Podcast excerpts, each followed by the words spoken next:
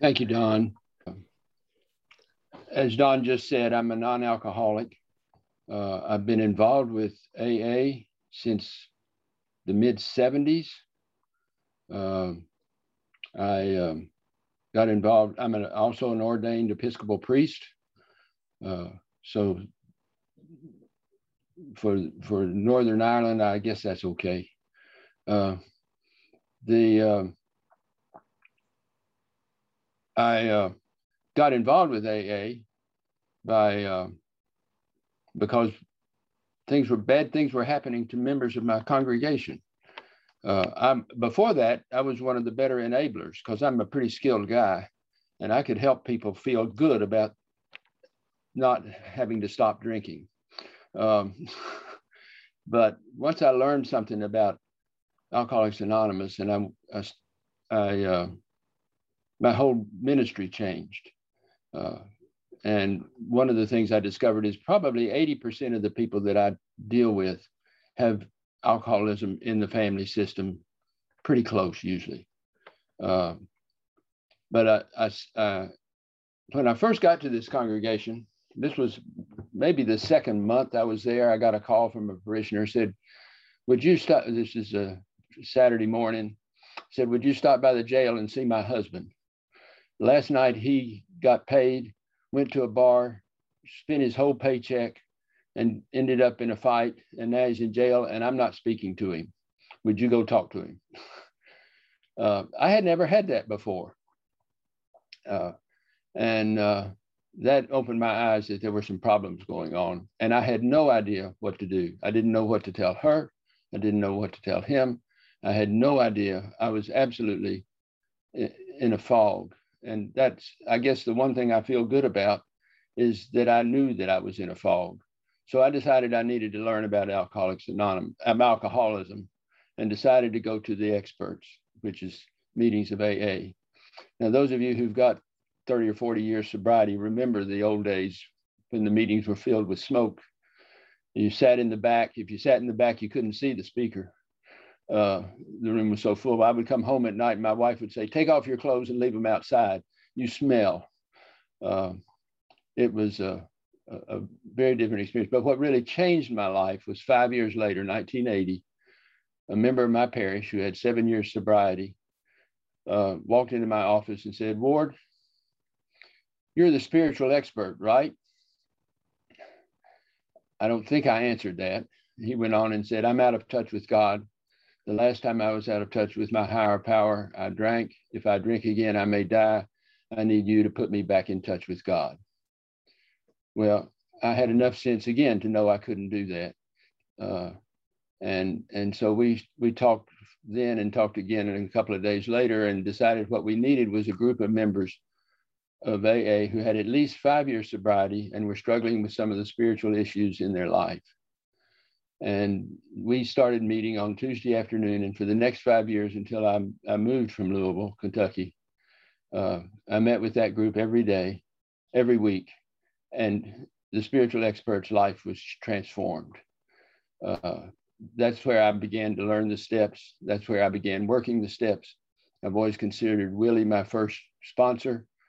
Um, and my, my ministry, my life, everything about me has been transformed by this program for the good. It's been good for my, my marriage.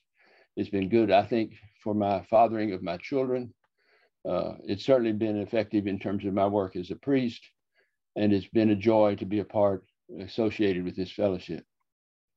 Um, in 03, I was elected a trustee of the General Service Conference, General Service Board, and then in 09 was elected chair of the board for and served that for four years and then retired and and uh, rotated and am now a trustee emeritus which means i go to the meetings and tell them we used to talk about that.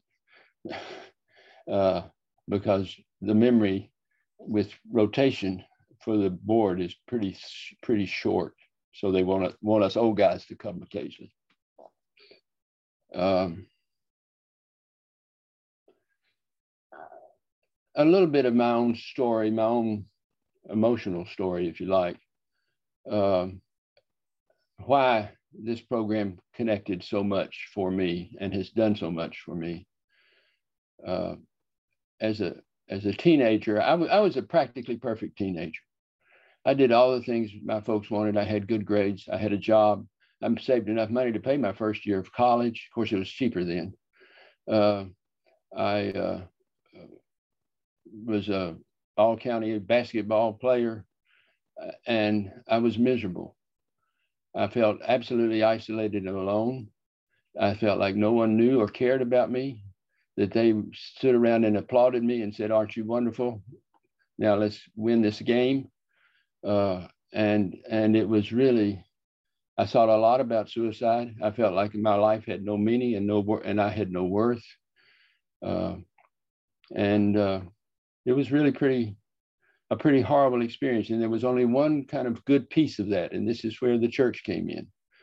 Uh, in the summer, I went to church camp where I was accepted. Nobody knew all my wonderful achievements, and they just accepted me as a as a child of God who's beloved of God. And slowly, I think that saved my life. That that I began to realize I have worth even if I can't figure it out. Um, and uh, so uh, symptomatic of that today, I have no friends from high school or from college that I keep up with. I have many friends that I still see from those summers at, at camp. Uh, and they come over and stay with us for a week, usually most summers. Uh, what the church taught me is that I have worth, that I'm lovable, and that I'm loved. What AA taught me was what gave me was a program that really frees me from the bondage of self more than any other program that I've ever known. Part of, you know, it's hard to be a practically perfect teenager and be honest. so I developed a pretty good skill at lying. And uh, rigorous honesty is just my theme and has been now for years. It is so much easier than trying to keep an image up. Uh, it's it's really quite wonderful. Uh, this this program has been integral in my spiritual development and has continued to be so. Uh, the book that I just that's actually coming out today, uh, called 12 Steps to Religionless Spirituality, uh, the power of spirituality with or without God, uh, is is sort of well, when I was trying to, people asked me to write the book, and I was trying to figure out what to do, and I finally said, well, what I need to do is to share my my own experience, strength, and hope. That's what we do, and so it's a book that sort of does that. I hope, and I hope it will be helpful to some people. Um, but it uh, again reflects my own development in the last few years as I try to understand what do we mean by God, what do we mean by spirituality, what do we mean by spiritual transformation, all of these topics that are so important to us. Let me say, as a non alcoholic, I do recognize that there are some differences among us. I have not known the hell that many of you, maybe most of you, knew before you got to this program. Uh, a teenager thinking about suicide is a serious thing, but it's not quite at the level of the despair that many, most in this program seem to have experienced before they got here. Um, and my spiritual practice is not as obviously a matter of life and death. Uh, as Willie said, if if if I can't be in touch with my higher power, if I can't somehow be spiritually connected, I may drink again to to be in that situation, a life and death situation, to work on your spiritual program. Uh, I think mine is equally life and death, but it's not as obvious, uh, and it doesn't happen as quickly as folks who who who walk out of the rooms for a while. So I told Mark we'd talk a little bit about uh, the power of spirituality and and in some ways that's what I hope this book is about. Um, but before we get into the power of spirituality, I think I need to make a clear distinction between religion and spirituality. Most of we often hear people say, "I'm not I'm spiritual, not religious." Well, to define spirituality as not religion, uh, so is basketball. Well, maybe maybe in the South, that football is a religion, but uh, not hockey in the South. That's in the North. Uh, anyway, uh, now I'm getting myself messed up. Uh, but to define spirituality as something that it is not is not much of a definition. So let's first of all make the distinction between religion and spirituality, and then I want to try to look at at spirituality, what it is, and then look a little bit at 12 step spirituality uh, as we experience it. This is an outsider's view, and that has good things, and it has some maybe not so good things. So take it what's take what's helpful to you, and please just ignore everything else. Uh, and maybe we'll have some Q and A at the end of this to uh, where you may have some questions. Religion institutionalized religion has a set of beliefs. And if you believe them, then you can be in. And if you don't believe them, then you're probably not going to be in. Uh, even churches that don't use the word dogma have a set set of beliefs that, that members should follow. There's also an organized structure with a hierarchy. I love it that AA is not to be organized. that's one of my favorite parts about this fellowship. And we've been pretty successful with that. Uh, but in the church is an organized structure with a often hierarchical and and in most denominations, Christian denominations, dominated by males. Um, there's a regulated style of worship. Uh, we in the in the Episcopal Church, Anglican Church, we follow the Book of Common Prayer. Uh, and there are expectations about sermons, usually around the length, uh, there and that they should be a little entertaining. There are um, uh, ethics, things that are right, things that are wrong, and if in many denominations that feels like a kind of ethics of perfection to me. Uh, oh, if you don't know the book, Ernie Kurtz and Katherine Ketcham, Spirituality of Imperfection, let me recommend that to you. That's a fabulous, fabulous book. Uh, we can come back to that if you'd like. There's there are clear boundaries of who's in and who's out in in, in a church, and there's uh, constant demands for financial support. Spiritual, on the other hand, is broad. It's inclusive. Spiritual, I like to define spiritual realities as all those things that affect our lives that we cannot see or touch. That means things like love, resentment, hope, anger, peace, anxiety, serenity. Those are what we're talking about when we talk about spiritual realities. They are present for all human beings. And there are no boundaries about who's spiritual and who's not spiritual. There's no in groups and out groups. Spiritualities are not shared through doctrine or teaching, but are shared by sharing one story. The only way that I can share with you why this program means a lot to me is by sharing something of my story, of my teen years, of my ministry, and of uh, how wonderful this fellowship has been. Uh, I'm probably best known in the United States in, in the service structure as the chair who didn't like to have the Lord's Prayer, at, particularly at open meetings. Um, I got in trouble regularly with that statement, but I think we have got to keep religion out of AA because once we get in and there's a right way and there's a fixed way and there's an organization, um, I think we're in trouble. And the place we begin to be in trouble, first of all, is with the newcomer. When the person first walks through the doors of AA, I've only met one who said, I had a really strong faith in God, but I just couldn't manage to make it work. Everybody else that I've ever talked with about their relationship with God before they came to, into AA was pretty negative or nothing. Many have been judged by the church. Many have been shamed by the church. Um, and to hear God talk when they walk in is really difficult. We, we just can't add a ritual of saying the Lord's Prayer together and expect newcomers uh, to, to come back. And we hear stories about people who came who were turned off by the religion but eventually had no other place to go and came back. But more often, more often, we don't hear those stories. If they came and went away, we don't know what happened. And that's what really bothers me a lot. Also, let's be let's get really clear. AA is open to anyone who desires to stop drinking. That's it. That's the only criteria for membership. That's why I'm actually not a member.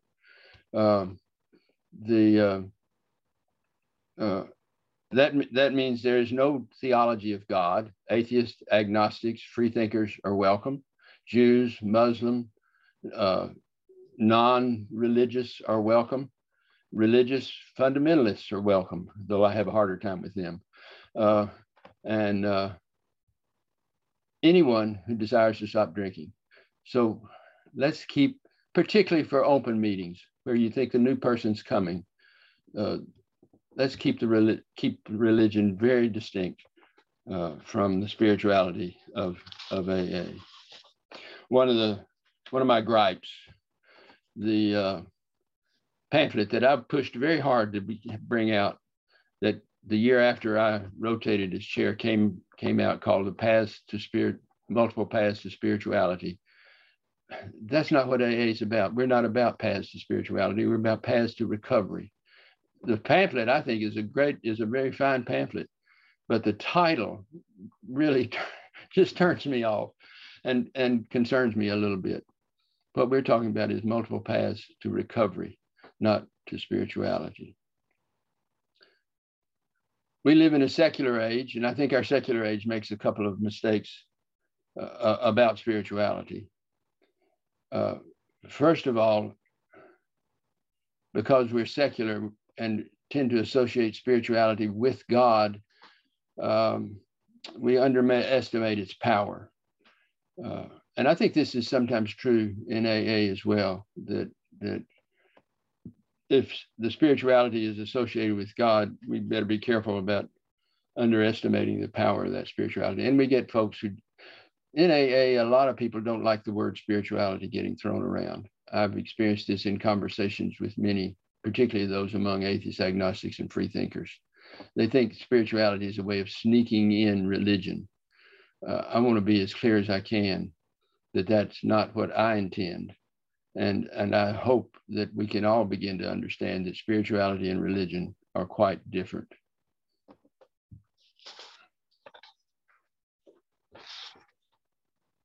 Spirituality, then, is the way we respond to all those things that are spiritual that affect us.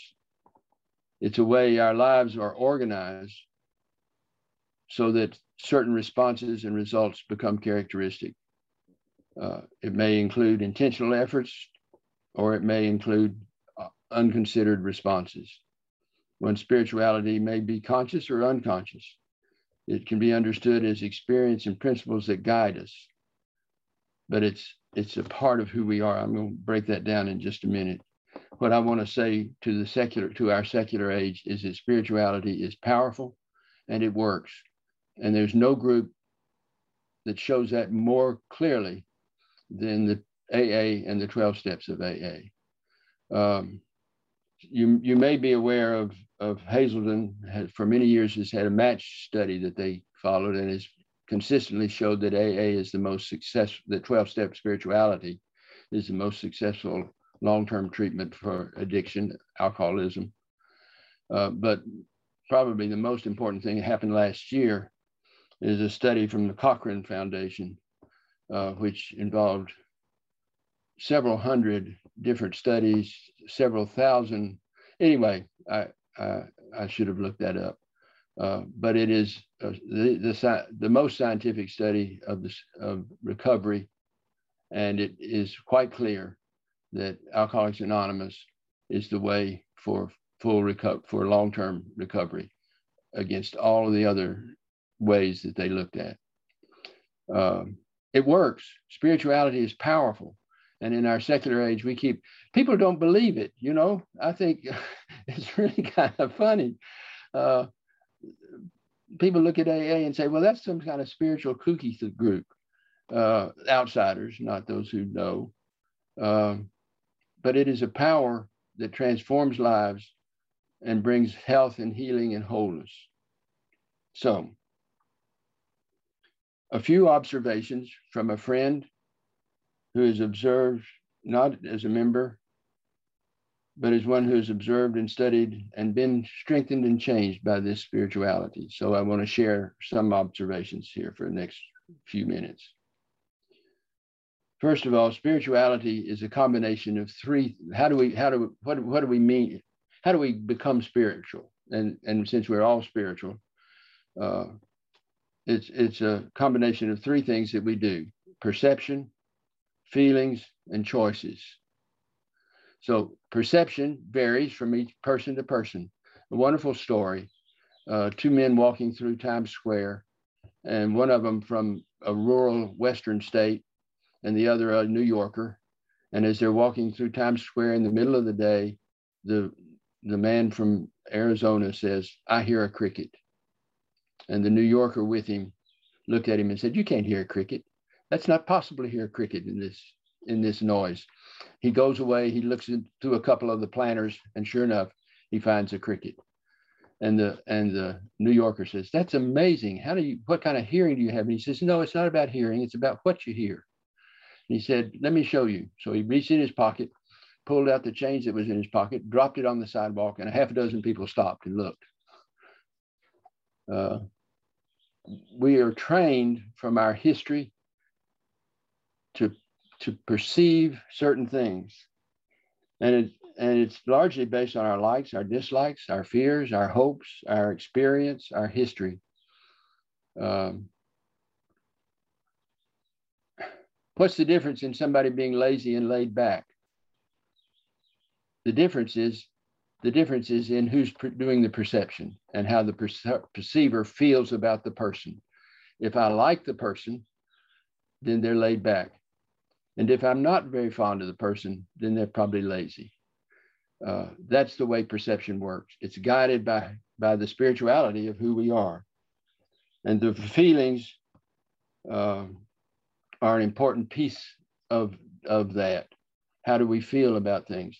And when we live our lives with resentment and blame, we have absolutely put blinders on our perception and we're not going to see the world. One of the things that's so wonderful and, and important in this fellowship is to live in the world as it is, not as we would try to create it. And uh, doing the world on the world's terms. Um, that's a change in spirituality that takes those blinders that came from my resentments, from my blame, from my desire to be, be the practically perfect person, my desire to not give up alcohol. All of those feelings are affect how we see things and and are a component of our spirituality. And those feelings change as we grow spiritually in one way or another. And finally, there are choices. Most of our choices are unconscious, are simply automatic reactions. When somebody says criticizes me for something that I have done, my immediate response is to defend myself. I think that's generally true of most human beings. Uh, when uh, uh, when I have to make a choice, uh, in, fact, there's been some really interesting contemporary work on the way human beings make choices and brain studies, and and to simplify it, um, what is leading the way is an understanding that in evolution, human beings had to react quickly. When a saber-toothed tiger is coming down the trail, you don't need to sit there and analyze all of the possibilities of what might happen, what it ought to do, what they ought, what he's going to do. How, you just need to get out of there. And so you make a quick decision. And in fact, our brains have been programmed so that we make quick decisions. Uh, we don't consider all the, uh, in fact, we can't. Uh, there's some basic research lately that says human being, a single human being cannot know truth because we're going to take shortcuts to the decisions that we make and the actions that we take. Uh, and so one of the things we like to do with that then when we get bad results is to blame somebody else. Uh, or carry a resentment for how many years. Uh, part of what's been wonderful for this program to me, uh, I was the dean at General Seminary in New York City for 12 years. when I left, my successor did things I would never have done and which I would oppose in every possible way. Um, I've let it go. I can talk about it. Our, the staff I had together was a great staff. We get together every year now for a great party. Uh, I don't think I could have done that without the way this program has taught us to leave, let go, to deal with resentment, to share it, but be done with it. Uh, that one of the things I have to accept is that the past is past and I can't change it, even though I keep trying to. Uh, it's, uh, uh, and so we go through life, um, weaving together this pattern of perception based on feelings, based as a result of our choices, based on feelings, as a result of our, our perception. And there's a kind of, each of us is different. Everyone has a spirituality. All human beings have spirituality. It's like health. It may be good health or bad health. It may be a spirituality that is positive and brings new life, or it may be a spirituality that is negative, leads to isolation and, and despair. But we all have spirituality, like health, good or bad. So, AA spirituality differs from any other spirituality that I am aware of. And that's because its basis was on what works. Its basis uh, from that first meeting with Bill and Bob is we're, we are discovering something that works, that helps us stay sober. And that grew to where we have the 12 steps and the traditions. Uh, it, it's pragmatic. If this works, this is a part of our program. If this doesn't work, it's not a part of our program. I don't know of any other spirituality that does that, including the whole idea about God. So we go to God as we understand Him, not any theology thereof. Um, and there are things that are particularly important that I would like to reflect on just a little. Um, the first and most obvious thing about AA is we meet. Uh, and um, I'm reminded of a uh, when Hurricane Sandy came into New York was the weekend of the board meeting and of the uh, international meeting as well. Um, Sunday night, we had the shortest board meeting on record. On Monday morning, those of us who could leave got away, but those who couldn't, many of them being international delegates, uh, were stuck in the hotel uh, in Westchester. All power was gone, all communication was gone, and there they were in the hotel stuck. Um, that evening, and it, the hotel had opened its doors to the workers who were coming in trying to restore power, clean up some of the trees, the damage that had been done. And and uh, that evening, one of the workers who had been working all day long and was really irritable walked into the hotel and and started ranting and raving about how awful things were and why there wasn't any light and there's no phones, there's no nothing. And and uh, looked at this group of people that were sitting over in the lobby and said, "What the hell are you doing here?" And they said, "Well, we're members of AA. We're here for the board meeting and for the international uh, gathering." And uh, he said, Oh, I could use a meeting. And they found a book, they found some candles, they found uh, uh, a couple of flashlights that sort of worked, and they had a meeting. And when the meeting was over, uh, the workers was much more relaxed and serene. I wouldn't say from what people said that he was transformed totally, but it was a different person. Uh, and and that experience is is just that's what happens in meetings.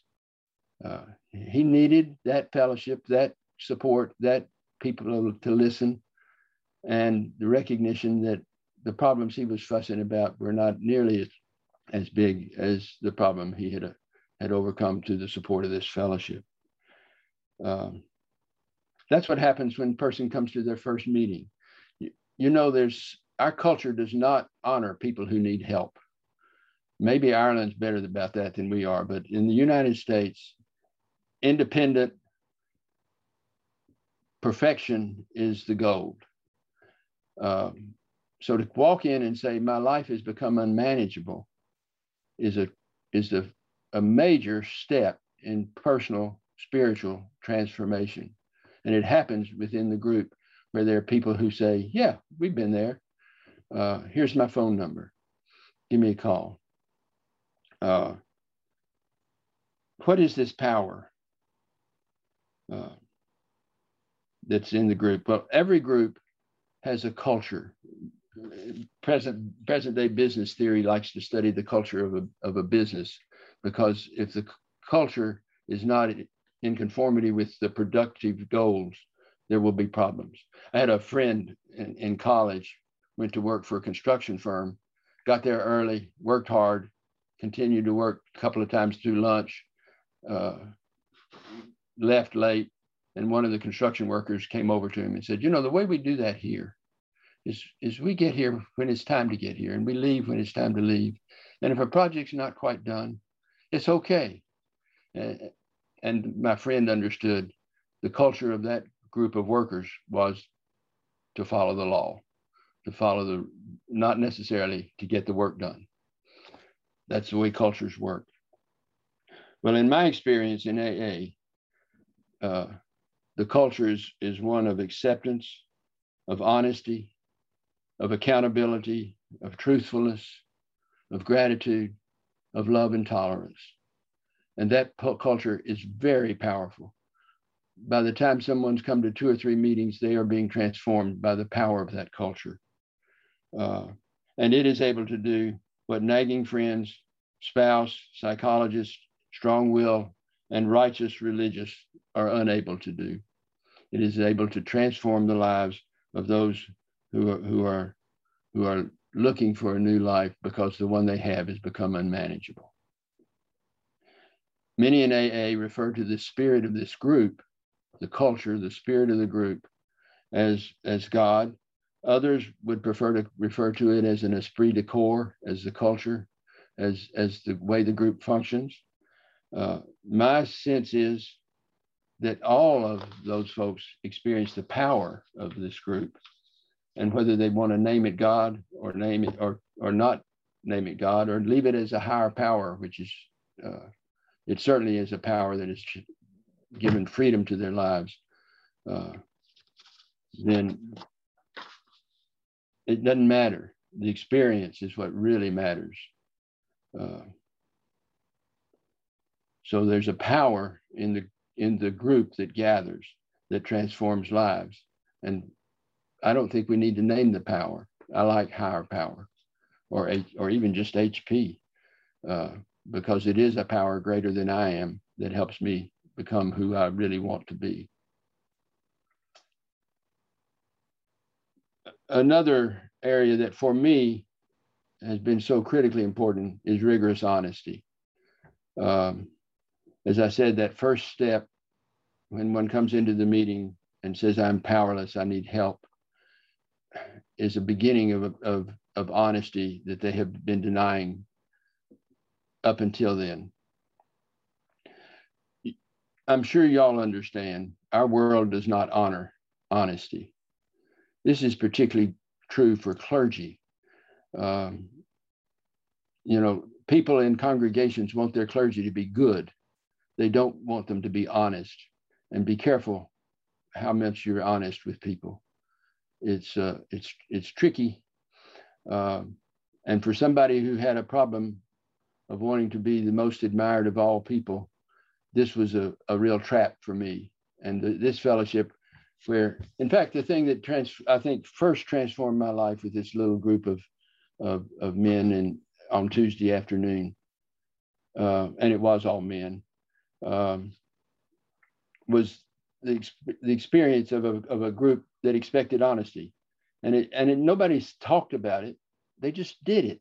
And if I was being a little phony, they challenged me. And while I came to understand that they didn't care what I'd done or what I thought or what I believed, they just cared that I be as honest as I could with it. That is an incredibly freeing experience for clergy. And I've since worked with a, a variety of clergy to try to help set up some groups. And I discovered that if a clergy person wants to have a group that will be a support group, they need an alcoholic in it because I, members of AA have a great BS detector and it's wonderful for a group. It's essential, it's wonderful for me, it's essential for the alcoholic to be rigorously honest. It's all of that previous lying, deceit, lying to self, denial, twisting the world that, that is a part of the spirituality of, of, of self that has led to continued drinking. Um, rigorous honesty is essential if one is to stay sober. Uh, I think Bill says that. I should have written this quote down too, but it's in, in how it works that, that we read that those who can't be honest are, are not likely to succeed. Uh, it's, it's essential and it's worked out in steps four, five, six, seven, eight, and nine. By the time you get through those, you know something about honesty and honesty for yourself, particularly when they're done with a sponsor. And then again, get to repeat them again and then again. It is this spirit of rigorous honesty that is freeing and a part of the power of this spirituality that brings a spiritual transformation. And then at another level, it's the honest sharing of self that connects with the newcomer and with others in the group. Um, a friend of mine who was a, a business executive tells his story and always refers to the bottle he kept in the file drawer next to his desk.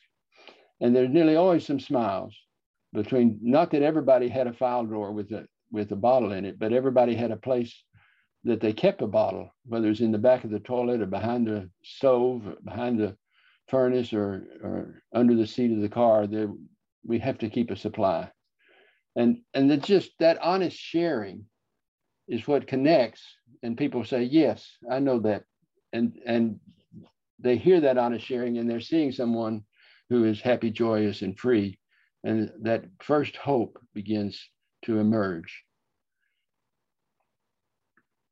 Even in the structure of aa uh, seeking of truth as opposed to imposing a political opinion is central that we have to have two-thirds to to to uh, get a group conscience, uh, that we talk until we get there. Uh, let me tell you, ad administering, being the chair at conference, with the amount of talk that we do, with a hundred people, each of whom has an opinion, uh, it it in the beginning it was so tiring, and then I realized my job was not to try to help the group find the agree or get there. My job was to, was to keep the conversation going so that uh, we would find a, a, a group conscience. Uh, that takes a lot of talk, takes a lot of time. It's not very efficient, but it's part of the spirituality of this program that says rigorous honesty is a way of life. Uh, another uh, reflection, if you like, um, sharing our stories. Uh, sharing of stories is central in AA, whether it's in a discussion group or or in the in a uh, speaker meeting. Uh, people are going to share their own experience, their own story, their own way, um, and that's how we share our spirituality. It's in sharing of the story. Uh, if you ask me what's important to me, uh, the only way I can really answer that is by sharing stories where something that's important to me has played an important function. Um, and the stories in AA tend to be a movement from despair and chaos to a new life. And so the, the, the identity of the person and the identity of the group become aimed at this new life um, identity and story are, are deeply connected.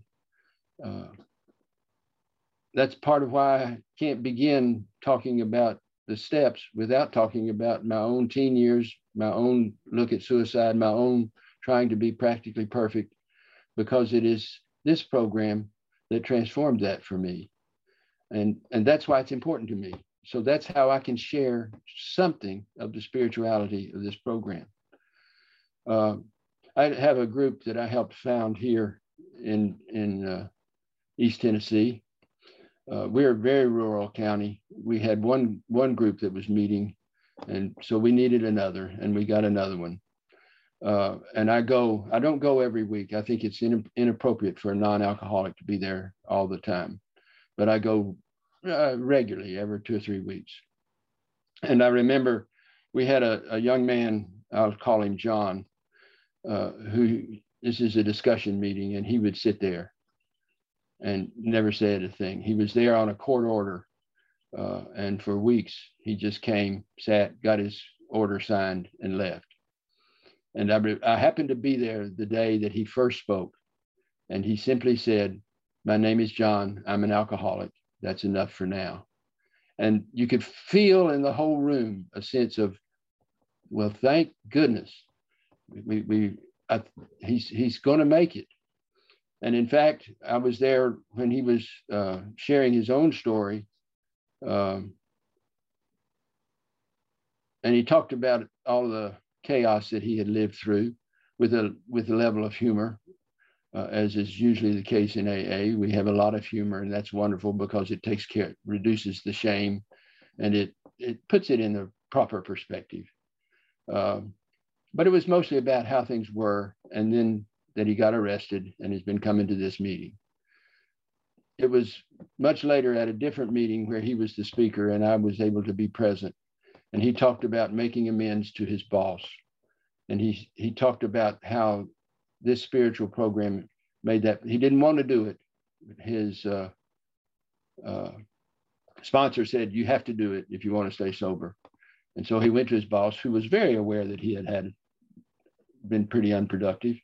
And he said when it was over, they had suddenly had a new relationship and it was it built on trust and he was felt freer than he had and fuller than he'd had for years. Um, but that sharing, so so he moved from how it was to what happened to how it is now. And here's a person with a whole new identity. And he got there by sharing his story in a group that wanted rigorous honesty, where love and tolerance is our code. That's the power of this program. And lastly, um, I want to talk a little bit about service. And let me share with you a story from my friend Howard, who's who, who lives near here. And his first 12 step call, his sponsor had called him up and said, You're going with me.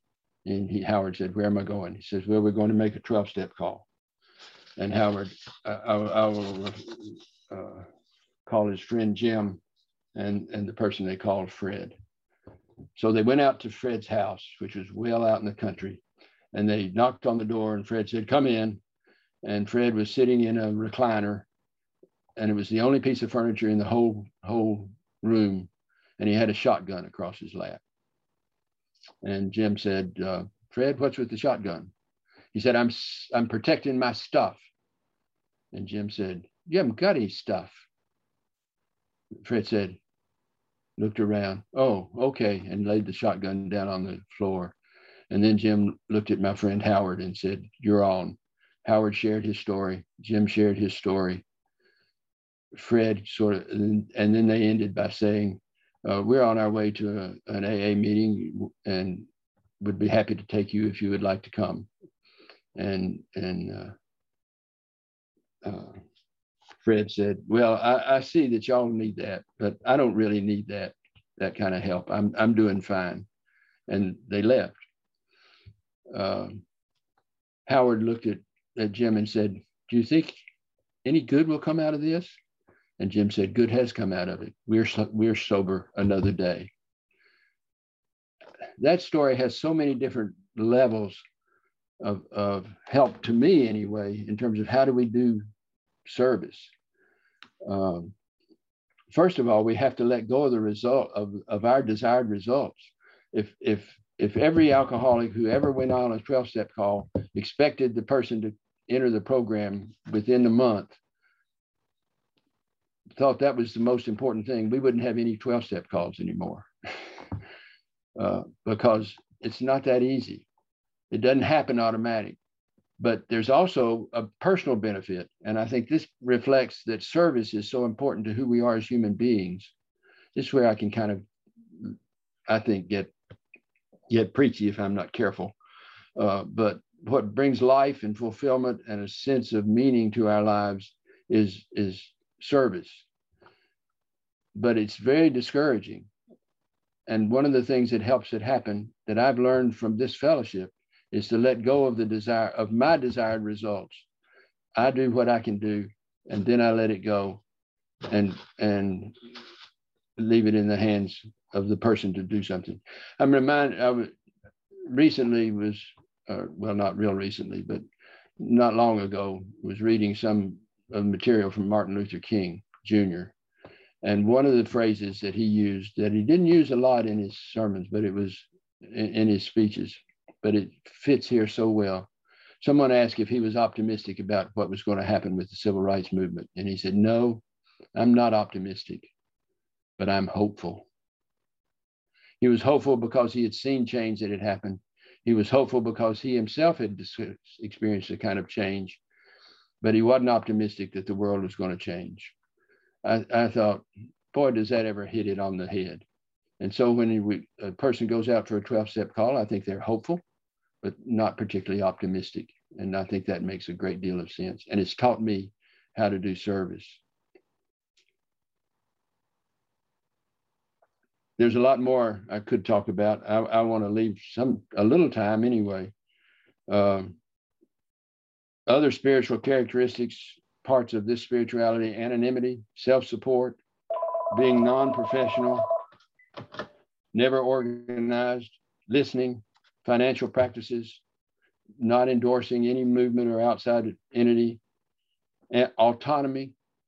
There's so much more that is a part of this spirituality, but these are the, the, the things that kind of have been really important for me. Uh, so let me close by talking a, a, little bit about God, for since that's this group is free thinking. Uh, from a theological point of view, all talk about God is metaphor. The beginning premise theologically about God is that we do not understand God. We cannot understand God because our view, if we have an understanding, is too small. That God is larger and beyond every view that, that exists.